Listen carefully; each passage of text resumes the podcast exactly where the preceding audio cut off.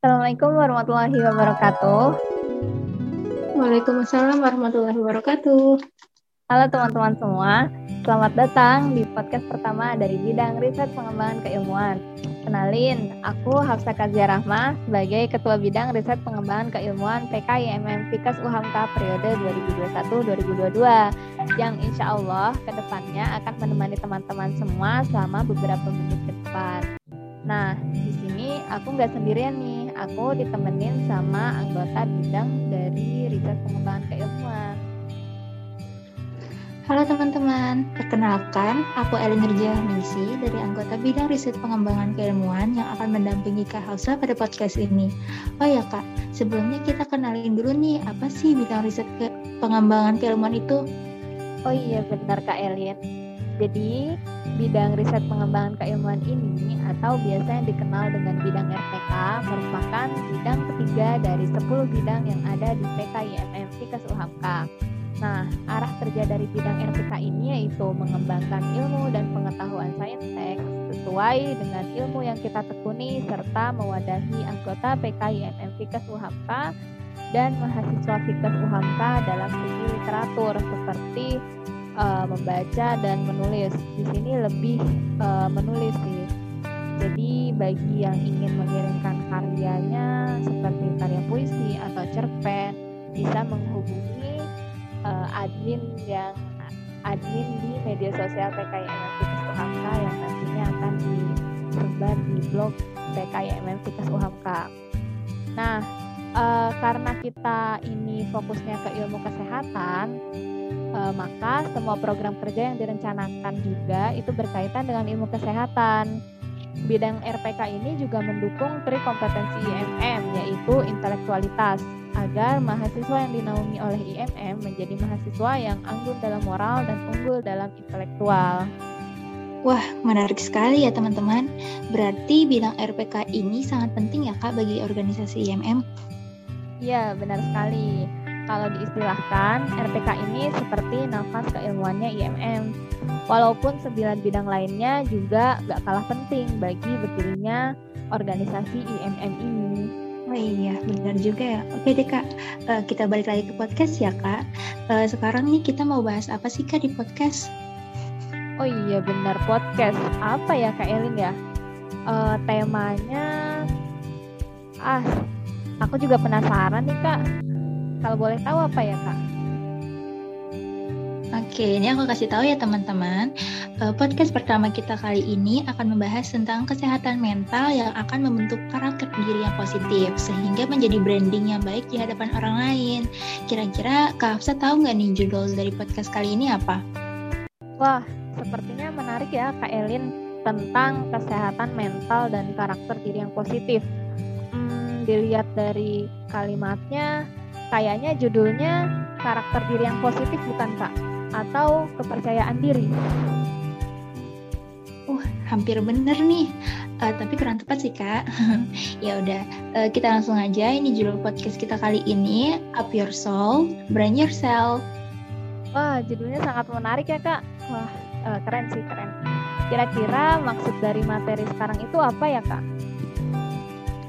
Nah, jadi maksud dari Up Your Soul, Brand Yourself itu merupakan sebutan masa kini pada individu untuk meningkatkan karakter jiwa yang positif nih Kak.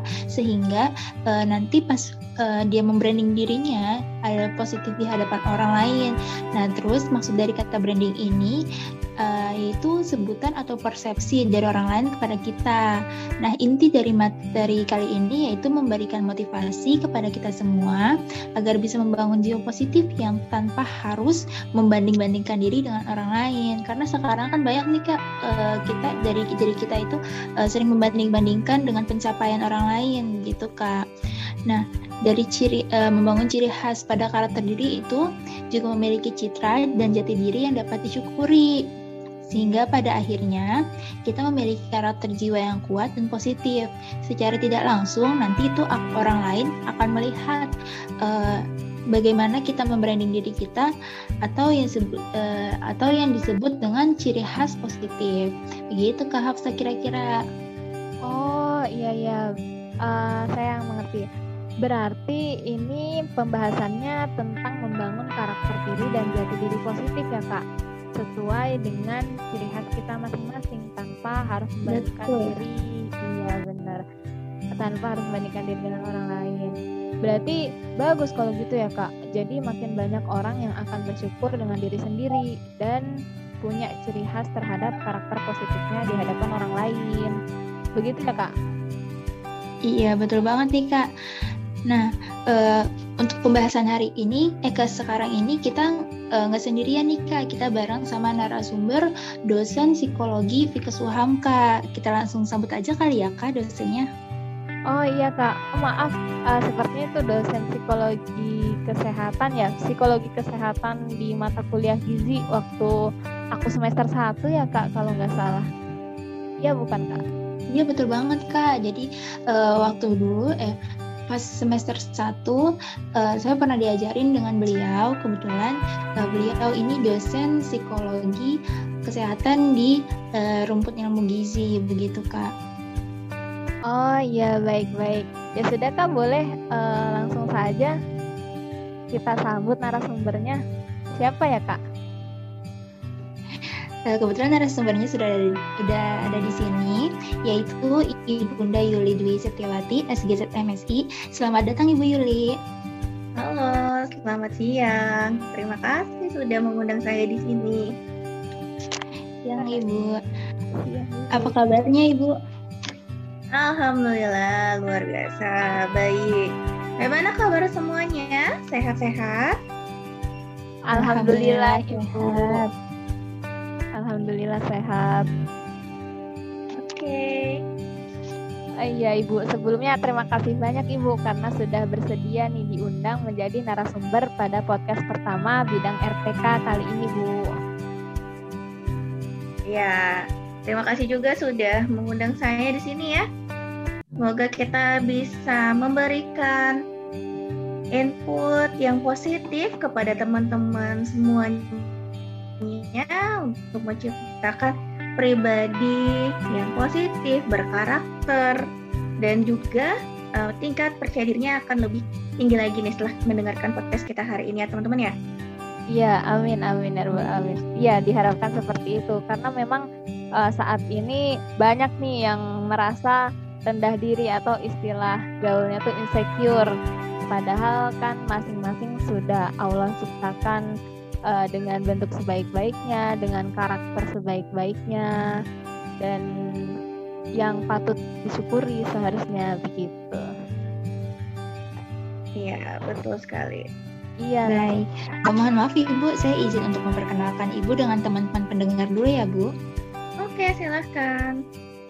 Nah, teman-teman, pada kali ini di podcast ini kita akan ditemani dengan Ibu Yuli Dwi Setiawati SGZ MSI yang memiliki background sebagai dosen di Rumput Ilmu Gizi Kesehatan, dan Bu Yuli ini memiliki latar pendidikan yang wah loh teman-teman.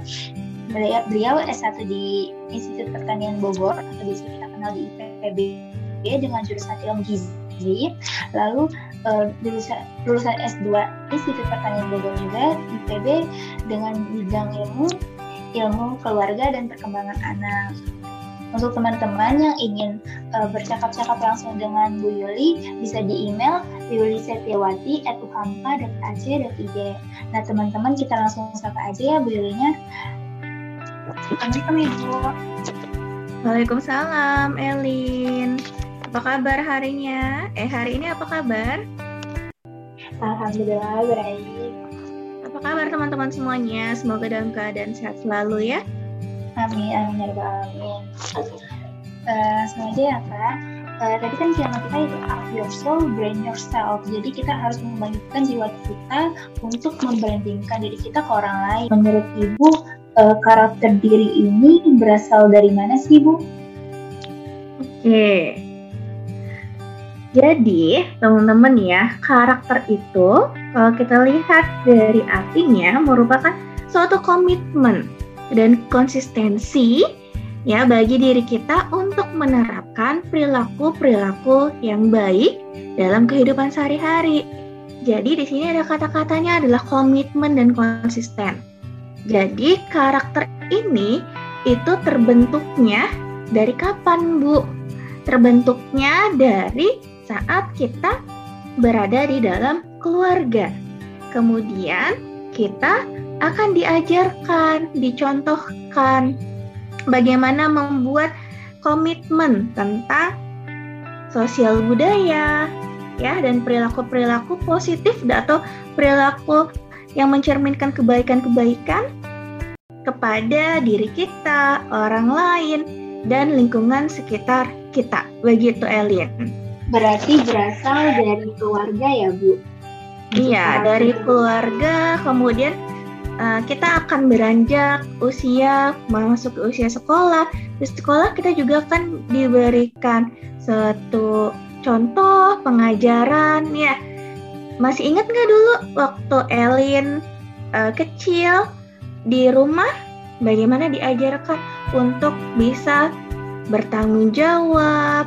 Kalau habis makan, kira-kira harus dicuci sendiri. Nah, itu mengajarkan karakter juga. Komitmen kita, kalau misalnya habis makan, harus cuci piringnya. Nah, bertanggung jawab dengan diri sendiri. Kemudian ada lagi apa, Bu? Menghargai. Menghargai diri sendiri, orang lain, dan sebagainya. Nah, itu adalah bentuk komitmen dan juga konsistensi diri kita, ya, untuk melakukan perilaku-perilaku kebaikan di dalam kehidupan kita sehari-hari. Begitu, Elie.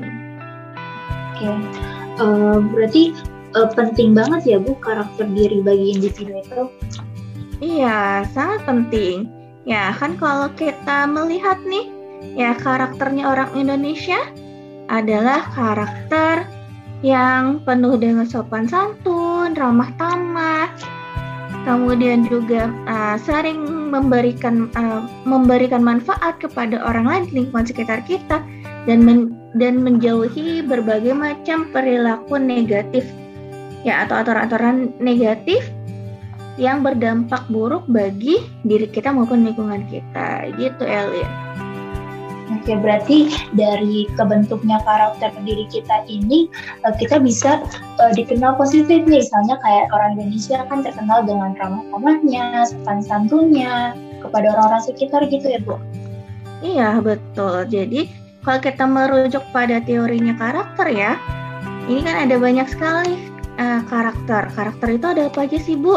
Tadi Ibu memberikan contohnya ada tanggung jawab, kemudian menghargai. Terus apalagi karakter yang baik adalah sopan santun kepada orang lain, kemudian juga disiplin, tekun. Nah, itu ada karakter-karakter yang harus ditanamkan atau sudah ditanamkan oleh individu, oleh diri kita sejak kita kecil. Ya, benar ya, Elie? Masih ingat dulu waktu kecil bagaimana diajarkannya sama keluarga kita ya? Iya, betul banget, Bu. Saya tuh dulu ingat banget kalau misalnya habis main nih, Bu, sama teman-teman, misalnya main di rumah terus berantakan mainannya. Nah, nanti Mama bakalan suruh bersihin, dan dari situ mungkin saya punya sikap untuk bertanggung jawab pada diri sendiri, begitu, Bu. Betul sekali.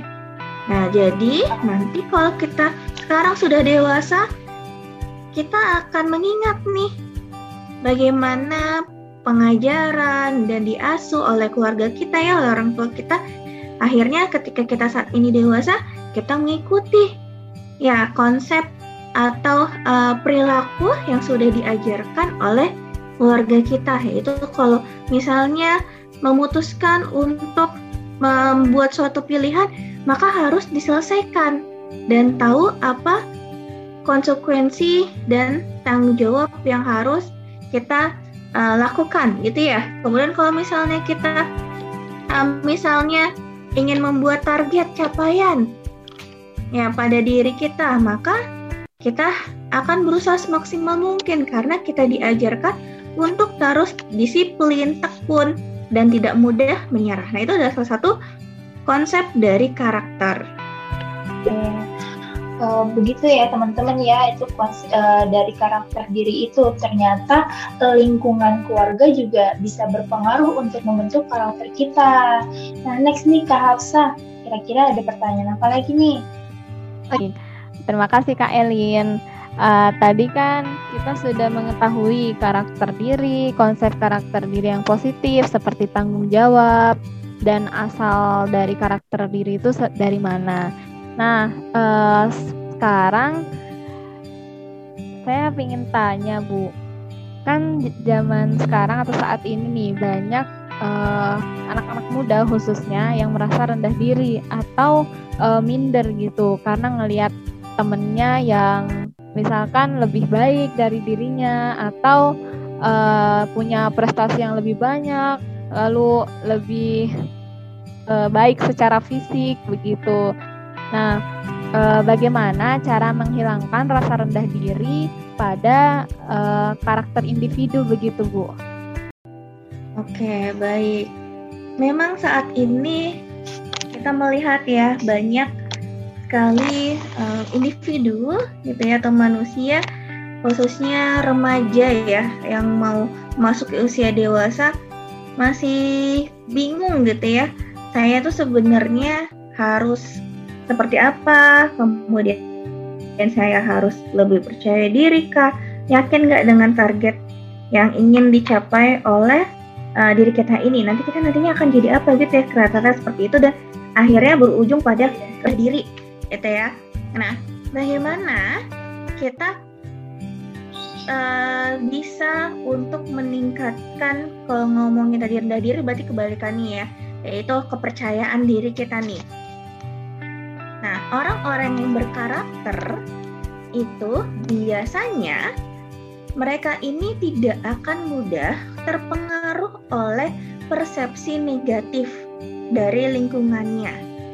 Dan malahan mereka ini yang berkarakter akan selalu memberikan manfaat yang lebih banyak dimanapun individu tersebut berada, mau dari tempat yang baru atau di lokasi yang belum pernah dia temui sekalipun, dia akan memberikan manfaat.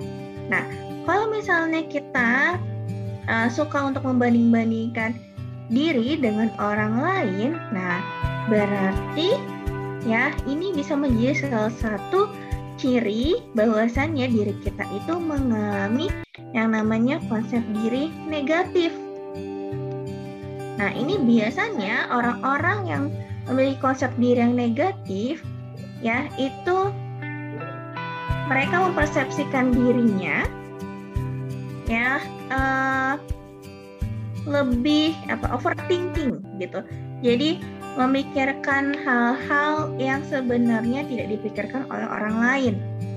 Misalnya, ia menjadi seseorang yang lebih peka terhadap kritikan orang lain, mudah baperan ya. Kalau sekarang kita ngomongin bahasa gaul baper gitu ya, atau banyak perasaan. Nah, itu salah satu cirinya tuh kalau kita memiliki namanya konsep diri yang negatif. Terus kita juga kan lebih sangat responsif pada pujian positif, jadi berlebihan.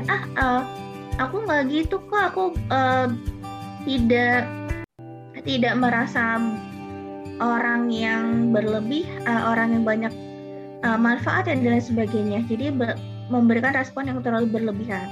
Kemudian lebih hiperkritis terhadap teguran atau kritikan, lebih overthinking gitulah. Nah, sekarang bagaimana caranya agar kita itu tidak memiliki pemikiran atau persepsi penilaian yang negatif bagi diri kita, atau kita menjadi minder atau rendah diri? Yang pertama adalah kita harus yakini pada diri kita bahwasannya kita itu memiliki keunikan dan juga kelebihan yang berbeda dibandingkan dengan orang lain, dan kita nggak harus sama dengan orang lain. Kita ya kita, mereka ya mereka. Nah, setelah kita meyakini nih bahwasannya kita itu memiliki kelebihan yang berbeda dibandingkan orang lain, kemudian kita membangun kepercayaan diri bahwasannya kita akan mampu melakukan sesuatu hal yang positif, akan mampu membuat sesuatu hal yang bermanfaat atau sesuatu kegiatan atau perilaku yang bermanfaat bagi orang lain sehingga orang lain akan mempersepsikan hal yang positif kepada diri kita. Nah, kemudian kita menanamkan keyakinan bahwasannya kita itu akan mampu mengatasi setiap permasalahan yang ada dalam hidup kita. Nah, selama hidup kita masih hidup ya, kita pasti kan nggak akan lepas namanya ada masalah. Dalam hidup kita pasti akan ada namanya masalah-masalah yang mungkin menurut diri kita itu sulit ya, tapi kita harus yakin bahwasannya kita mampu untuk mengatasinya. Jadi kita harus berpikiran positif dan memiliki kepercayaan diri bahwasannya kita itu akan mampu melakukan sesuatu hal ya, jadi tidak merasa namanya rendah diri kepada diri kita sendiri. Jadi kita harus memiliki penilaian yang positif. Nah, kan kadang-kala kita rendah diri itu karena tadi ada persepsi negatif dari orang lain yang diutarakan atau dicerminkan dari sikap perilaku lingkungan sekitar kita. Sehingga kita memiliki kesimpulan, dia kayaknya memiliki pemikiran yang negatif tentang saya. Berarti saya orangnya memang tidak mampu atau misalnya gagal, jadi negatif dan sebagainya. Nah, kita harus rubah itu semua. Kita harus yakin bahwasannya kita itu tidak seperti yang orang-orang lain atau lingkungan sekitar kita itu katakan. Jadi kita harus bisa membuktikan. Membuktikannya dari apa? Membuktikannya dari awal mulanya adalah kita yakini bahwasannya kita itu memiliki bakat, memiliki kemampuan, kemudian memiliki karakteristik yang berbeda dibandingkan dengan orang lain. Lalu kita harus mampu, harus memiliki keyakinan bahwasannya kita mampu melakukan sesuatu hal yang memang kita itu berbakat atau tekun dan disiplin gitu ya, dengan target yang ingin kita capai. Nah, baru setelah itu kita melangkah. Artinya melangkah adalah melakukan tindakan perilaku tersebut gitu ya, dan meyakini ketika nanti ada suatu masalah yang timbul dari pilihan kita tersebut, kita akan mampu mengatasi setiap permasalahan yang ada. Jadi nggak perlu nih kita membicarakannya kepada orang lain atau mengumbar-ngumbar kepada orang lain bahwasannya kita itu memiliki masalah, memiliki suatu misalnya adalah stres gitu atau emosi negatif yang muncul pada diri kita. Itu sebaiknya memang tidak kita luapkan kepada sembarang orang atau kepada lingkungan yang tidak kita percaya, karena nanti akan menurunkan reputasi atau namanya adalah menurunkan penilaian persepsi dari lingkungan yang memang tidak kita percayai, nanti akan berdampak buruk pada persepsi diri kita gitu. Jadi kita memang kalau misalnya ketika ada masalah, kita harus mencari solusinya dan kita harus mampu untuk memecahkan masalah tersebut dan meyakini bahwasannya memang setiap permasalahan pasti akan ada jawabannya, begitu teman-teman. Benar sekali Bu.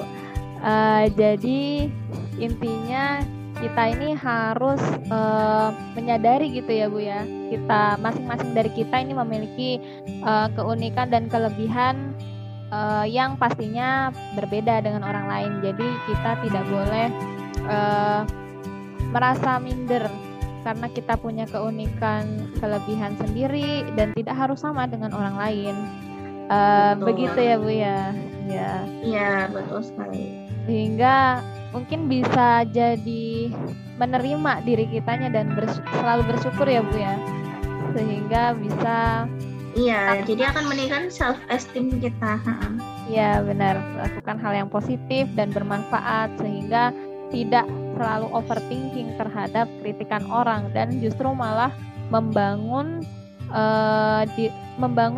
lebih ke arah yang positif dari kritikan orang lain.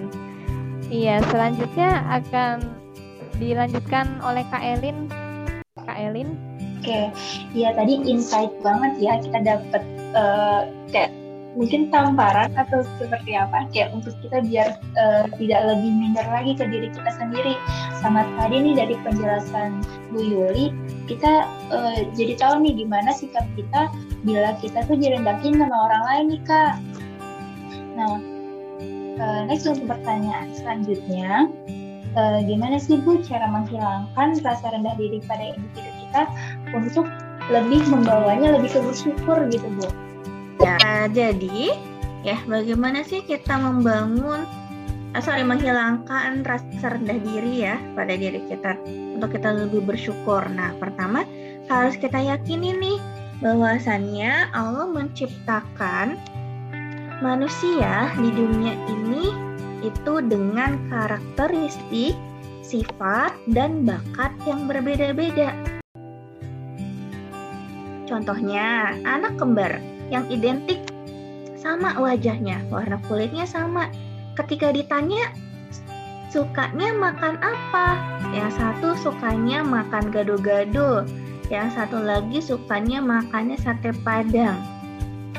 Ya beda kan, orang kembar aja mereka wajah sama, kulitnya sama gitu ya, dari rahim yang sama, tapi memiliki sifat yang berbeda-beda, bakatnya pun juga berbeda. Nah, dari sini kita bisa melihat bahwasannya individu itu diberkati atau diberikan bakat, kemampuan, kelebihannya masing-masing. Jadi wajar kalau misalnya nih teman-teman dari SD sampai dengan sekarang kuliah yang ngajar guru kelasnya sama. Bener nggak? Kemudian waktu sekolahnya dari pagi sampai sore sama. Kemudian dalam satu kelas ada yang ranking 1, ada yang ranking 2, bahkan ada yang ranking 1 dari belakang.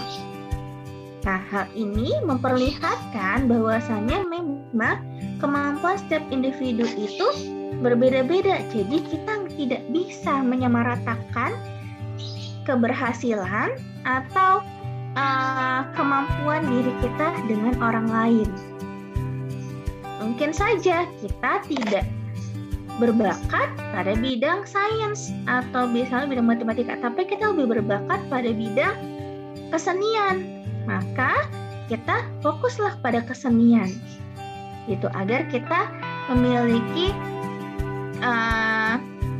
konsep diri dan targeting pada hidup kita itu lebih mudah untuk dicapainya. Ya, jadi dari sini pesan saya adalah kita harus mensyukuri apapun sifat, bakat, kemudian juga kepribadian yang sudah terbentuk pada diri kita dari sejak kita kecil sampai dengan saat ini, dan kita harus lebih fokus pada kelebihan kita, bukan pada kekurangan. Misalnya, kelebihan kita ada pada misalnya adalah public relation atau melakukan kerjasama atau berhubungan interpersonal dengan orang-orang sekitar kita. Kita tuh lebih bahagia, lebih luas, lebih mudah untuk berkomunikasi dibandingkan dengan disuruh menghafal. Misalnya menghafal rumus kimia atau menghafal rumus matematika dan sebagainya. Nah, kita fokuslah kepada hal-hal yang memang kita itu kuasai, kita inginkan ya. Kemudian kita membuat targeting atau tujuan dalam hidup kita, apa yang ingin kita capai selama hidup kita, seperti itu. Jadi harus lebih banyak bersyukur dengan apa yang ada di dalam diri kita. Nah, tuh teman-teman, berarti harus lebih bersyukur nih teman-teman. Terus juga jangan fokus sama kekurangan aja, jangan mentang-mentang kalian pendek, kurus dan lain sebagainya, terus kalian malah fokus kekurangan kalian dan mengenyampingkan kelebihan kalian. Harusnya tuh kalian harus lebih fokus dengan kelebihan-kelebihan yang kalian punya. Oh iya, satu lagi. Kita ya sebagai individu itu harus mempersepsikan dan menganggap diri kita itu adalah sebagai orang yang sukses atau orang yang positif. Pernah dengar nggak kata-kata premis gitu ya, yang bilang you don't think what you are, but you are what you think. Artinya apa? Kamu adalah apa yang kamu pikirkan. Artinya kamu itu orang yang malas, ya maka kamu akan memunculkan perilaku yang malas. Mudah rebahan, dikit-dikit buka TikTok, buka YouTube, kemudian ngeliat-liat Instastory orang, dan sebagainya. Karena Anda berpikir bahwasannya kita itu adalah orang yang malas. Nah, kita harus merubah mindset-nya kita. Nah, jadi, saya menganggap diri saya itu adalah orang yang sukses, orang yang kreatif. Nah, percaya deh, nanti akan muncul niat pada diri kita ya untuk memulai kegiatan untuk perilaku yang mengasah kreativitas kita. Yang tadinya cuma ngeliat TikTok, ngeliat Instagram, akhirnya bikin konten, bikin podcast nih kayak sekarang yang teman-teman bikin dari IMM. Kemudian nanti kita lambat laun membuat suatu grafis, kemudian membuat advertising dan sebagainya. Itu mengasah soft skill kita. Jadi kita lama-kelamaan ternyata sukses kita adalah di bidang grafis, bidang periklanan atau penyiaran dan sebagainya. Jadi sekali lagi kita harus bersyukur dan menanamkan pemikiran yang positif dan mempersepsikan diri kita adalah pribadi yang sukses, positif, dan berguna bagi orang lain dan juga bagi agama kita, gitu teman-teman.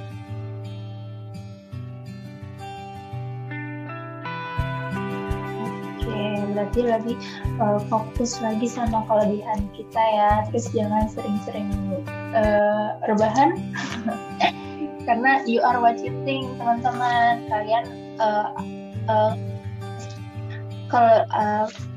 kalian itu apa yang kalian pikirkan. Kalau misalnya kalian mikirnya kalian malas, ya berarti nanti kalau ke dalam diri kalian itu akan malas juga. Tapi sebaliknya kalau misalnya kalian itu rajin, kalian itu hebat, kalian itu bisa melakukan apa saja, ya berarti nanti akan kebalikannya gitu kan. Nanti selanjutnya ada pertanyaan apa lagi nih? Iya Kak Elian. Selanjutnya kan tadi kita sudah banyak membahas tentang karakter. Nah, saya suka selalu mendengar sikap, perilaku, apa perbedaan dari karakter, sikap, dan perilaku individu ya Bu? Perbedaannya seperti apa? Iya, ini kadang-kadang kita masih suka berbeda persepsi ya, atau penilaian dari apa itu karakter, sikap, dan perilaku. Jadi kalau tadi saya di awal bilang, karakter itu komitmen ya teman-teman, dan konsistensi kita untuk menerapkan perilaku. Nah, di sini kata-kata menerapkan perilaku. Jadi karakter itu adalah keyakinan, komitmen, dan konsistensi dari dalam diri kita ya, dari dalam diri untuk menerapkan perilaku. Nah, perilaku itu apa, Bu? Perilaku itu adalah cara di mana seseorang bertindak atau melakukan suatu kegiatan ya dari diri sendiri dan kepada orang lain. Seperti itu. Nah, kalau misalnya perilaku ini ya itu bawaan dan juga dipelajari dan menjadi hasil refleksi karakter dan sikap dari orang tersebut. Kalau misalnya sikap itu adalah sudut pandang atau sikap seseorang terhadap sesuatu atau seseorang. Nah, sikap ini juga menjadi suatu respon tertutup atau reaksi tertutup dari hasil stimulus atau rangsangan yang diberikan oleh individu. Misalnya, ketika saya melihat, misalnya adalah melihat suatu tiang, gitu ya. Saya mempersepsikan tiang itu tinggi, tapi akan berbeda kalau misalnya Elin lihat tiang itu biasa aja, nggak tinggi kok, normal. Nah, artinya ada perbedaan reaksi, gitu ya, perbedaan penilaian dari sudut pandang diri kita sendiri. Gitu. Nah, ini kalau sikap itu berdasarkan lingkungan, pengalaman, dan nilai moral yang dianut oleh individu. Kalau karakter tadi merupakan tindakan, ya, atau cara di mana seseorang untuk bertindak melakukan kegiatan tertentu untuk mencapai tujuannya. Kalau karakter, dia adalah komitmen dan konsistensi kita untuk menerapkan perilaku yang baik dalam kehidupan sehari-hari. Begitu, Elin. Karakter itu komitmen dari kita untuk menerapkan perilaku. Berarti semuanya sering berhubungan ya, Bu, antara karakter, perilaku, dan sikap. Betul sekali. Jadi ini kalau karakter dan sikap adalah faktor dari dalam diri kita ya untuk membentuk perilaku atau membentuk suatu kebiasaan gitu. Jadi kalau perilaku ini itu adalah outputnya dari karakter dan juga sikap. Kira-kira ada nggak sih hubungannya antara karakter, sikap, sama perilaku yang ada dalam diri kita ini ke kesehatan diri kita, Bu? Oke, jadi kalau misalnya kita memiliki karakter yang positif, ya maka kita akan membentuk perilaku yang juga perilaku yang baik. Perilaku yang baik ini itu artinya adalah membentuk suatu kebermanfaatan gitu ya. Outputnya ada manfaat yang akan diberikan kepada lingkungan sekitar kita. Kemudian kalau sikap yang positif juga, maka kita yakin bahwasannya perilaku yang kita lakukan itu memang baik dan menguntungkan. Nah, sehingga perilaku kita pun juga akan menjadi suatu perilaku yang baik. Nah, kalau misalnya ini semua adalah positif, maka kita akan mengurangi namanya tingkat stres pada diri kita. Gitu ya. Nah, kalau misalnya kita merujuk pada definisi sehat ya, sehat itu adalah suatu keadaan di dalam diri individu yang sejahtera secara sosial, fisik, dan mental, gitu ya. Atau secara psikologisnya itu juga sehat. Nah, kalau misalnya kita memiliki karakter yang positif, sikap positif, kemudian juga perilaku yang positif, maka akan menurunkan resiko timbulnya stres. Nah, kalau misalnya stresnya turun, maka akan secara fisik itu juga akan lebih terhindar terhadap paparan virus dan juga bakteri. Nah, kebalikannya kalau misalnya kita memiliki konsep karakter yang negatif nih, sehingga sikap kita pun juga negatif, sehingga kita akan membentuk suatu perilaku yang di mata lingkungan sekitar kita gitu ya, itu adalah hal-hal yang negatif, sehingga konsep diri kita pun juga akan negatif gitu, teman-teman ya. Nah, kalau misalnya itu sering terjadi akan meningkatkan resiko kita ya terkena namanya stres gitu, karena apa, kita sudah overthinking duluan dengan keadaan lingkungan sekitar kita. Karena terlalu tingginya overthinking kita atau respon yang negatif dari persepsi lingkungan kita, maka kita akan cenderung pesimis. Kemudian juga mudah putus asa dan stres. Nah, stres ini banyak sekali dampak negatifnya bagi kesehatan.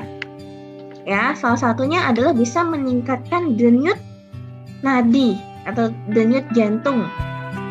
Nah, ketika jantung memompa terlalu cepat, ya, itu akan meningkatkan tekanan darah. Nah, kalau tekanan darah meningkat akan beresiko munculnya adanya hipertensi. Kemudian kalau hipertensi ada berbagai komplikasi lain yang mungkin akan timbul, seperti jantung, kan, penyakit degeneratif lainnya, ya. Jadi penting kita untuk memiliki karakter yang positif, sikap positif, perilaku positif, yang juga didasari oleh konsep diri atau persepsi penilaian terhadap diri kita itu adalah yang positif juga. Itu teman-teman. Kita udah dapat insight dari bagaimana pengaruh dan dampak hubungan antara karakter dalam diri dengan kesehatan diri. Nah Ibu, kan sekarang juga banyak nih Bu, dari teman-teman yang sendiri aja ada yang suka ikut-ikutan gitu Bu, kayak misalnya kalau masuk jurusan kemarin Bu pas SMA kita pilih jurusan A, nah teman kita malah ikutan ke jurusan A, padahal dia ini nggak terlalu suka dengan jurusan yang aku pilih itu Bu. Nah kira-kira tanggapan Ibu terhadap orang-orang yang suka ikut-ikutan itu seperti apa Bu? Oke, pertanyaan saya sekarang berarti orang tersebut sudah ikut di jurusan tersebut ya, sudah menjalani ya berarti ya? Iya Bu. Oke, jadi gimana nih kalau misalnya kita sudah terlanjur masuk gitu ya, ngikutin jurusan dari orang lain gitu ya maksudnya ya. Nah, kalau kita sudah terlanjur masuk ke jurusan tertentu, maka yang harus kita lakukan adalah bertanggung jawab. Ya. Oh, agak berat juga ya Bu, berarti Bu. Jadi kita harus bertanggung jawab dulu. Kita ngikutin orang, berarti kita harus tahu konsekuensinya apa. Kita berarti harus mengikuti jurusan tersebut, suka maupun tidak suka, bisa ataupun tidak bisa, karena apa? Sudah terlanjur masuk, tidak ada pilihan yang lain misalnya, ya tidak ada pilihan untuk mengganti jurusan lagi setelah masuk ke jurusan tersebut. Maka yang harus kita lakukan adalah bertanggung jawab, mengikuti jurusan tersebut semaksimal mungkin, ya sesuai dengan apa yang sudah kita pilih. Kan tadi karakternya harus positif, berarti bertanggung jawab kan ya. Nah selanjutnya apa yang harus kita lakukan Bu?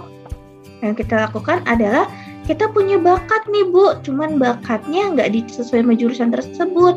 Nah jurusan tersebut kan adalah sudah kita pilih gitu ya, dan pasti ada banyak manfaat yang akan kita rasakan.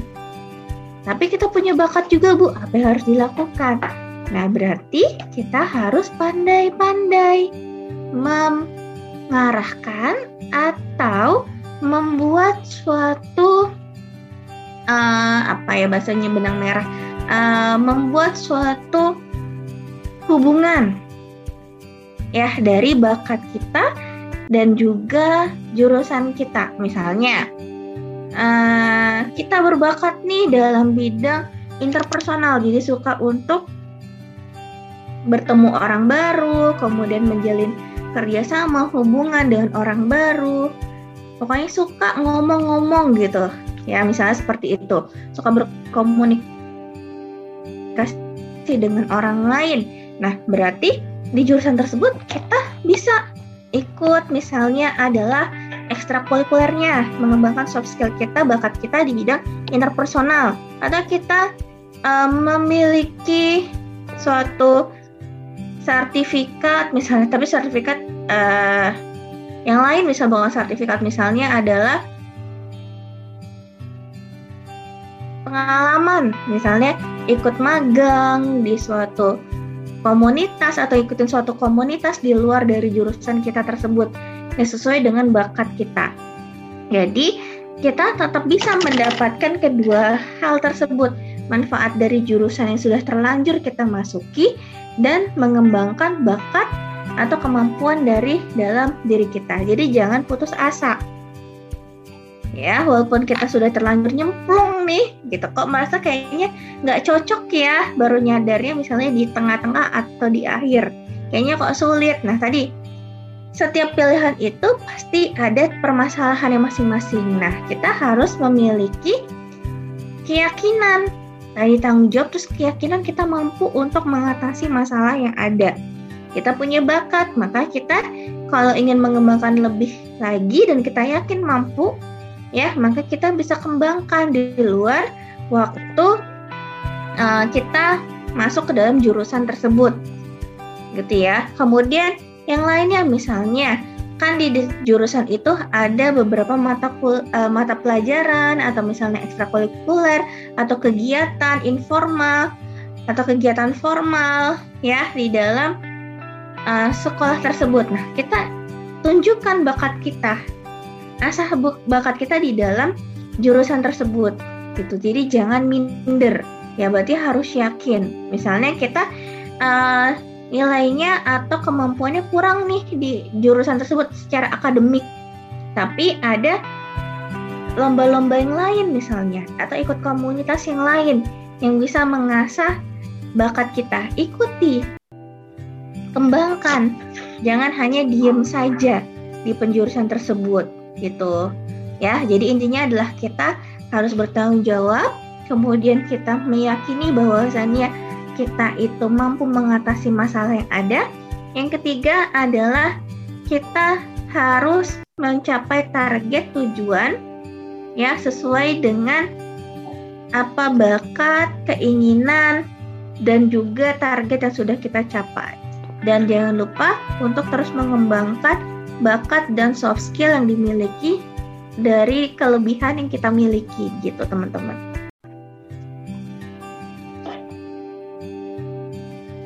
Oke, berarti walaupun sesuai jurusan bukan berarti ngetak di situ aja.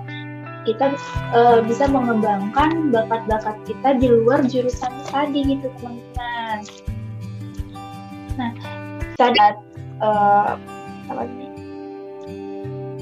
kita kan sudah mengetahui karakter diri, terus betapa pentingnya karakter diri, terus kita juga cara tahu bagaimana kita mengetahui karakter diri tanpa rendah hati secara positif dan secara negatifnya, terus juga mengetahui hubungan antara karakter diri dan secara pengaruh dan dampaknya seperti apa. Nah terakhir nih teman-teman, kita gimana sih Bu caranya untuk membentuk branding diri kita yang baik di hadapan orang lain melalui karakter-karakter yang timbul secara positif? Implementasinya itu seperti apa gitu Bu? Oke, baik ya. Yang pertama harus kita tanamkan dalam diri kita adalah kita itu punya keunikan, ya. Jadi kita harus cari dulu nih kekuatan, kemampuan, dan bakat yang kita miliki. Tadi kan saya udah banyak cerita tentang bakat ya, kemampuan, kekuatan dalam diri kita. Nah, kita tuh punya keunikan masing-masing. Nah, itu yang harus lebih ditonjolkan atau lebih dipercaya dirikan dalam diri kita. Dan kita harus ingat bahwasannya keunikan kita ini berbeda dengan orang sekitar kita, dan kita harus confidence-nya lebih tinggi lagi. Kemudian, yang kedua adalah kita harus bikin tujuan dan target, ya, dalam kehidupan kita. Kita hidup itu jangan ngikutin arus aja, tapi kita harus punya target. Ya, ikan aja hidup ngikutin arus kan. Masa manusia harus ngikutin arusnya mau dibawa kemana? Tapi kita harus punya targeting dan tujuan yang ingin kita capai. Yang ketiga adalah kita harus buat jejaring sosial sebanyak-banyaknya. Jadi harus banyak teman-teman bertemu, kemudian menjalin hubungan kekeluargaan, persaudaraan dengan orang-orang sebanyak-banyaknya, dengan level rendah, menengah, tinggi, sosialnya dari budaya manapun gitu. Jadi bikin jejaring sosial. Tujuannya apa? Tujuannya adalah agar kita lebih banyak memahami dan menarik contoh dan juga kebaikan atau perilaku positif dari orang-orang tersebut. Dan kemudian juga ketika kita nanti ada suatu keinginan, tujuan, nah bisa kita melihat atau mencerminkan dari permasalahan yang sudah mereka hadapi dan diambil dari sisi positifnya. Kemudian yang keempat adalah membangun reputasi positif dengan jejaring sosialmu. Nah, ini penting teman-teman, kita harus membangun reputasi yang positif. Artinya kita harus membangun persepsi positif dari orang lain kepada diri kita. Artinya sebaiknya kita tidak memperlihatkan perilaku-perilaku yang negatif. Misalnya, kita mengungkapkan bahwasannya kita itu suka ngomongin orang di belakang, ketika diberi amanah kita melalai, kemudian kita suka misalnya adalah tidak tepat waktu, kemudian juga tidak disiplin. Nah, itu harus dihindari. Jadi, kita harus membangun reputasi positif dengan jejaring sosial di sekitar kita. Itu. Nah, itu bisa meningkatkan branding atau keunikan dan juga mempersepsikan positif diri kita kepada orang lain, begitu teman-teman. Nah, ini sangat penting apalagi nanti ketika teman-teman itu sudah lepas dari dunia perkuliahan nih. Ya, nah itu teman-teman nanti akan bekerja, akan berwirausaha, akan mencapai target kesuksesannya teman-teman masing-masing. Nah, itu teman-teman harus mulai dari bagaimana teman-teman menciptakan ciri khasnya teman-teman, keunikannya teman-teman, dan membuat tujuan targeting yang harus teman-teman capai. Jangan lupa buatlah jejaring sosial sebanyak-banyaknya dan bikinlah reputasi yang positif di hadapan jejaring sosialnya teman-teman. Ya gitu ya, semuanya ya. Jadi kita harus percaya diri, kemudian kita juga harus memiliki konsep diri yang positif dengan keunikan yang kita masing-masing. Kemudian kita memiliki kemampuan, kualitas dari diri kita, mau itu bakat dari genetik, mau itu adalah keterampilan yang kita miliki selama kita bangku sekolah, pelatihan, maupun lingkungan sekitar kita. Ya, jadi kita akan menciptakan suatu reputasi yang positif juga bagi lingkungan sekitar kita. Begitu teman-teman. Oke, berarti cara brandingnya itu percaya diri, buat target, punya konsep, masang jejaring sosial sebanyak-banyaknya dari kalangan apapun, dan buat persepsi positif ke orang lain. Begitu bukan Bu? Ada yang tertinggal mungkin? Enggak, betul sekali. Jadi yang terakhir itu tadi persepsi, maksudnya adalah membuat reputasi atau penilaian yang positif diri kita kepada lingkungan sekitar kita. Karena ini penting ya untuk menciptakan suatu keyakinan atau kepercayaan bagi lingkungan sekitar kita bahwasannya kita memang berkualitas dan juga memiliki kemampuan yang lebih. Itu bukan berarti kita harus mengikuti persepsi negatif sama orang lain ya. Pasti kan kalau orang lain di lingkungan sekitar kan ada yang pro, ada yang kontra. Artinya ada yang mempersepsikan positif, ada yang mempersepsikan negatif ya. Jadi kita harus mengambil yang sisinya itu adalah yang positif-positifnya saja. Kalau yang negatifnya itu sebaiknya tidak kita indahkan atau tidak kita pikirkan, apalagi dimasukkan ke dalam hati. Jadikan itu suatu pelajaran ya untuk memperbaiki diri kita, tapi tetap kita harus mempersepsikan diri kita itu adalah yang positif. Mungkin mereka tidak paham tentang keunikan diri kita, lalu mungkin mereka juga tidak memahami ya tentang kepribadian atau sifat di dalam diri kita. Seperti itu teman-teman. Jadi intinya adalah kita harus membangun kepercayaan diri, konsep diri yang positif, kemudian juga keyakinan bahwasannya kita mampu untuk menjadi seorang pribadi yang sukses. Nah seperti itu teman-teman.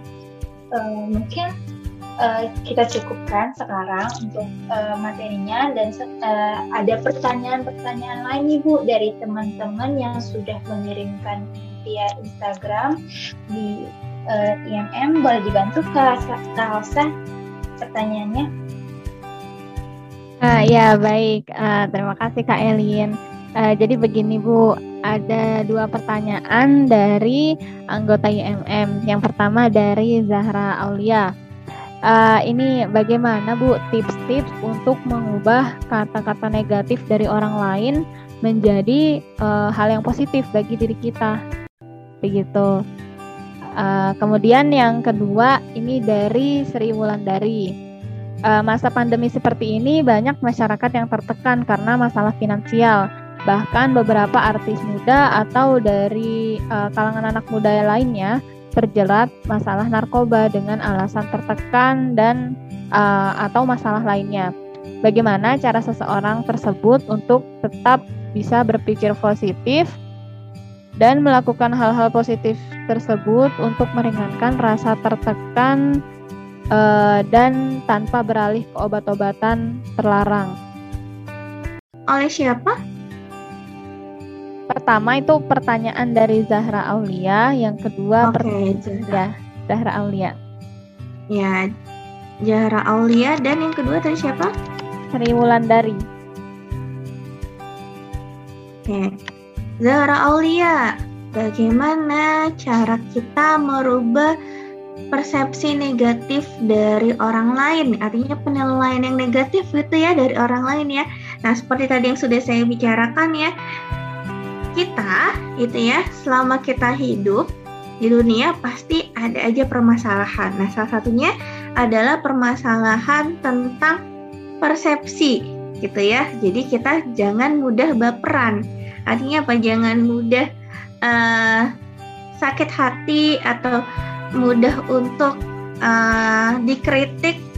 Kemudian juga jangan mudah untuk memikirkan hal-hal yang negatif dari orang lain tersebut gitu. Nah, kita kalau dihadapkan dengan hal tersebut, kita harus punya prinsip nih.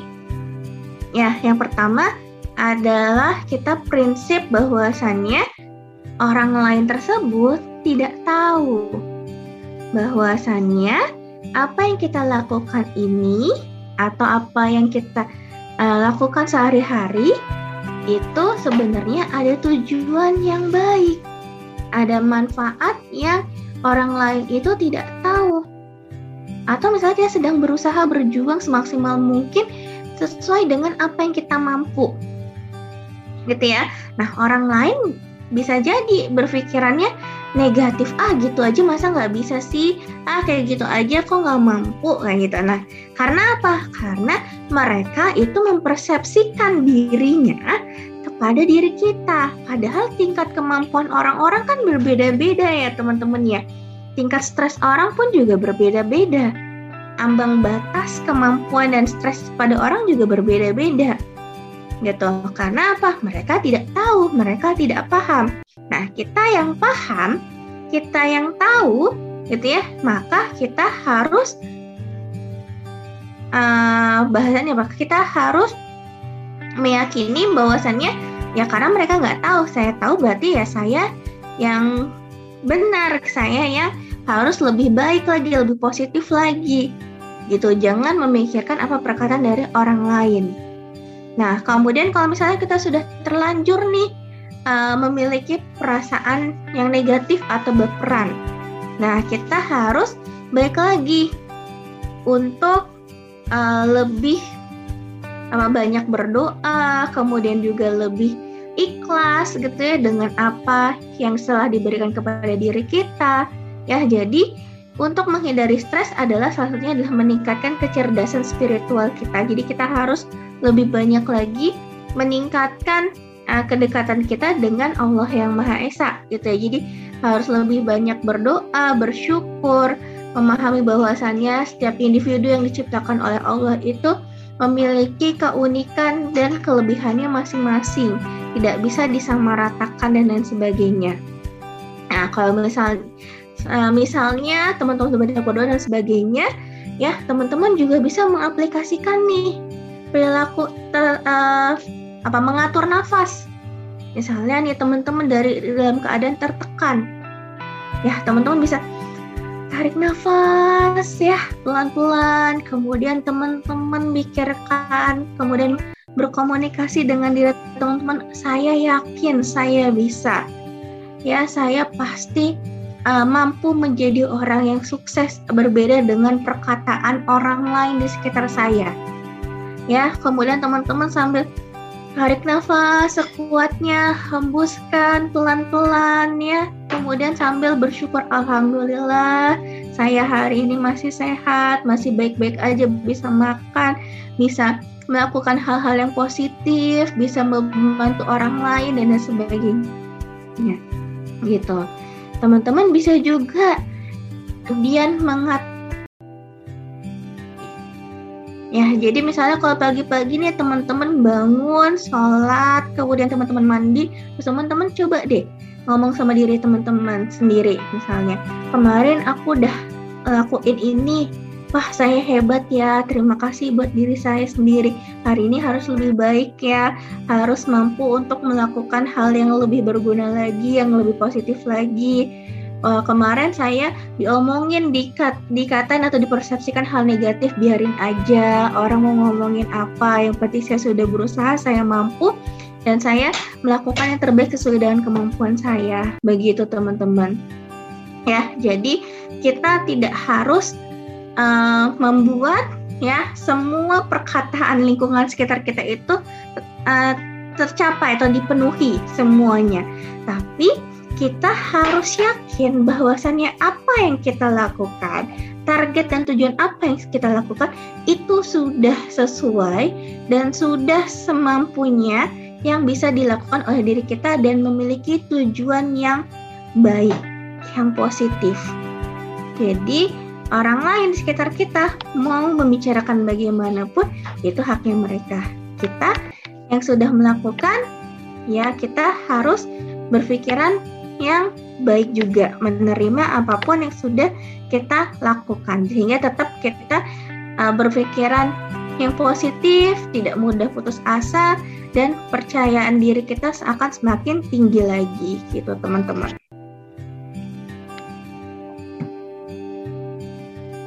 Tips-tips untuk menghindari atau memasukkan kata-kata negatif lah ke dalam diri sehingga tidak terbentuk overthinking yang berlebihan. Ini ada perkataan yang positif kali ya, Hafsah. Iya, perkataan yang positif maksudnya.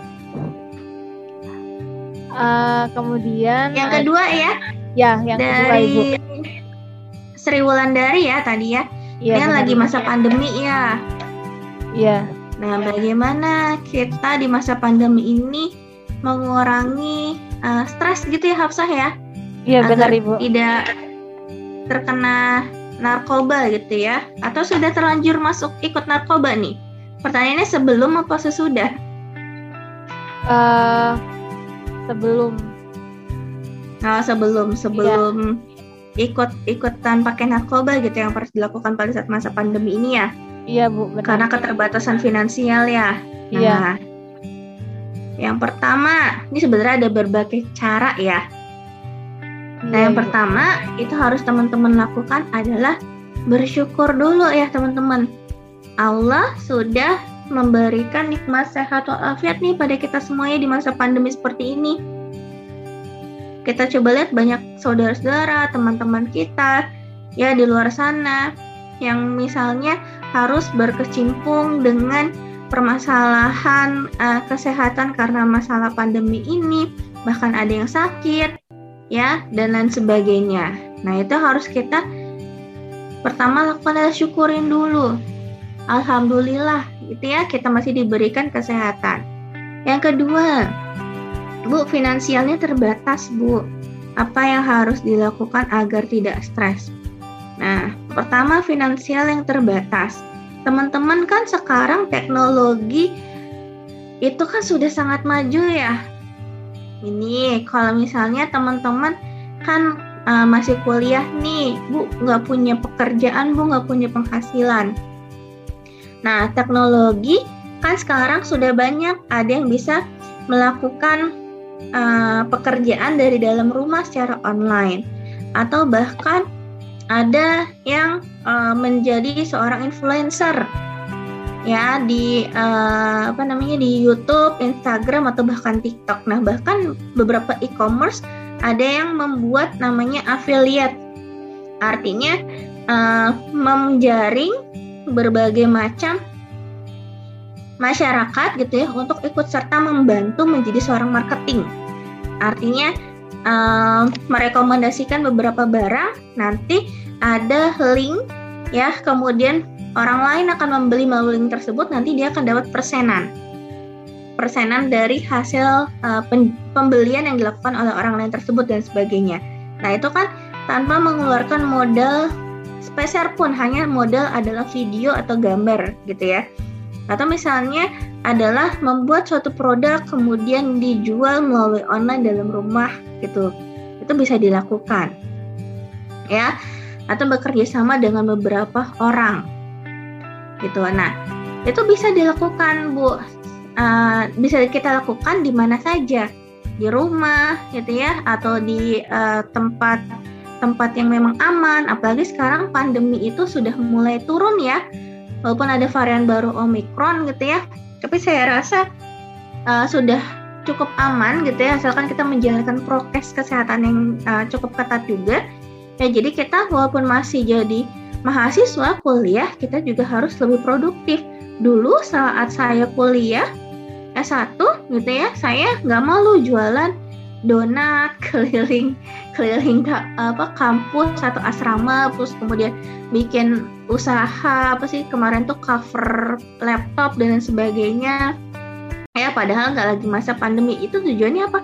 Tujuannya adalah untuk membantu ya saya untuk mendapatkan ongkos atau misalnya uang jajan gitu. Jadi secara finansial pun ya masih bisa kita usahakan. Jadi intinya adalah kita jangan mudah menyerah gitu teman-teman ya, jangan mudah untuk putus asa, apalagi masuk ke dunia narkoba, nauzubillah min dzalik gitu ya.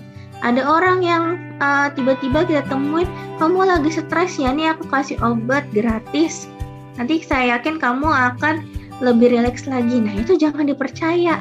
Nah, itu sekali, dua kali dikasih gratis, nanti kamu sudah ketagihan, nanti diminta harga yang lebih mahal, lebih tinggi lagi. Nah, kalau sudah seperti itu, yang menjadi korban siapa? Diri kita sendiri, keluarga, ya akan jadi korbannya nanti. Gitu. Nah, kalau sudah seperti itu, harus dilakukan, ya harus direhabilitasi. Tapi kalau sebelum ke narkoba, kalian harus cari aktivitas ya, atau cari suatu kegiatan yang menjadi solusi dari stres atau permasalahan yang sedang kita hadapi. Jadi kalau masalahnya adalah finansial, maka kita harus lebih kreatif ya untuk mau membantu orang tua atau keluarga mendapatkan finansial, walaupun memang tidak banyak. Nah, tapi bisa dikit-dikit mencoba gitu. Ya, bisa juga ikut dari teman-teman sekitar kita. Atau misalnya kalau ibu dulu nih, karena ibu kan dulu asrama ya. Jadi ada toko punya dagangan gitu ya. Donat, ya udah diambil aja, nggak usah pakai uang spesial pun, nanti hasilnya baru dikasih. Nah, itu kan cara tradisional ya. Mungkin sekarang caranya bisa jadi dropshipper atau affiliate, atau misalnya adalah membuat konten atau membuat poster, atau misalnya membantu dosen, jadi asisten dosen, atau ketika ada kepanitiaan dosen ikutan bantuin di kampus gitu dan lain sebagainya ya. Jadi ketika masa pandemi ini ada masalah, cari solusi yang sebaik mungkin, bukan malah menghindari atau malah terjun kepada hal-hal yang sifatnya adalah negatif, narkoba, merokok, tawuran ya, nauzubillah min dzalik. Jangan sampai itu terjadi, itu Hafsa. Ya baik Bu, ini tips-tipsnya dan cara-caranya sangat mudah dipahami ya, tapi semoga bisa direalisasikan dengan baik untuk teman-teman semua. Jadi pada intinya kita jangan dulu menyerah sebelum mencoba, bukan begitu ya Bu ya? Ya, mencoba mendapatkan solusi yang terbaik, yang baik dari permasalahan kita. Ya benar. Baik, untuk sesi tanya jawabnya sudah ditutup, sudah selesai. Kemudian akan dilanjut oleh Kak Elin lagi nih Kak Elin untuk menyampaikan konklusi dari podcast kita hari ini. Nah, oke teman-teman, udah kerasa banget ya, kita udah ngobrol hampir 1 jam. Maksudnya untuk perpisahan nih sekarang, sebelum perpisahan atau sebelum ditutup, saya mau coba simpulin percakapan kita hari ini dulu ya. Komitmen itu menerapkan perilaku. Nah, perilaku itu menimbulkan respon atau reaksi seorang terhadap stimulus dari luar. Sedangkan sikap adalah suatu ekspresi perasaan seorang yang merefleksikan kesukaan atau ketidaksukaannya terhadap satu objek. Karakter diri biasa timbul dari lingkungan keluarga. Contohnya kita bersopan santun dengan orang tua, cuci piring setelah makan, membersihkan barang-barang setelah memakainya. Nah, dari hal-hal seperti itu, ya, secara langsung atau tidak langsung bisa membentuk karakter diri kita ke lingkungan luar.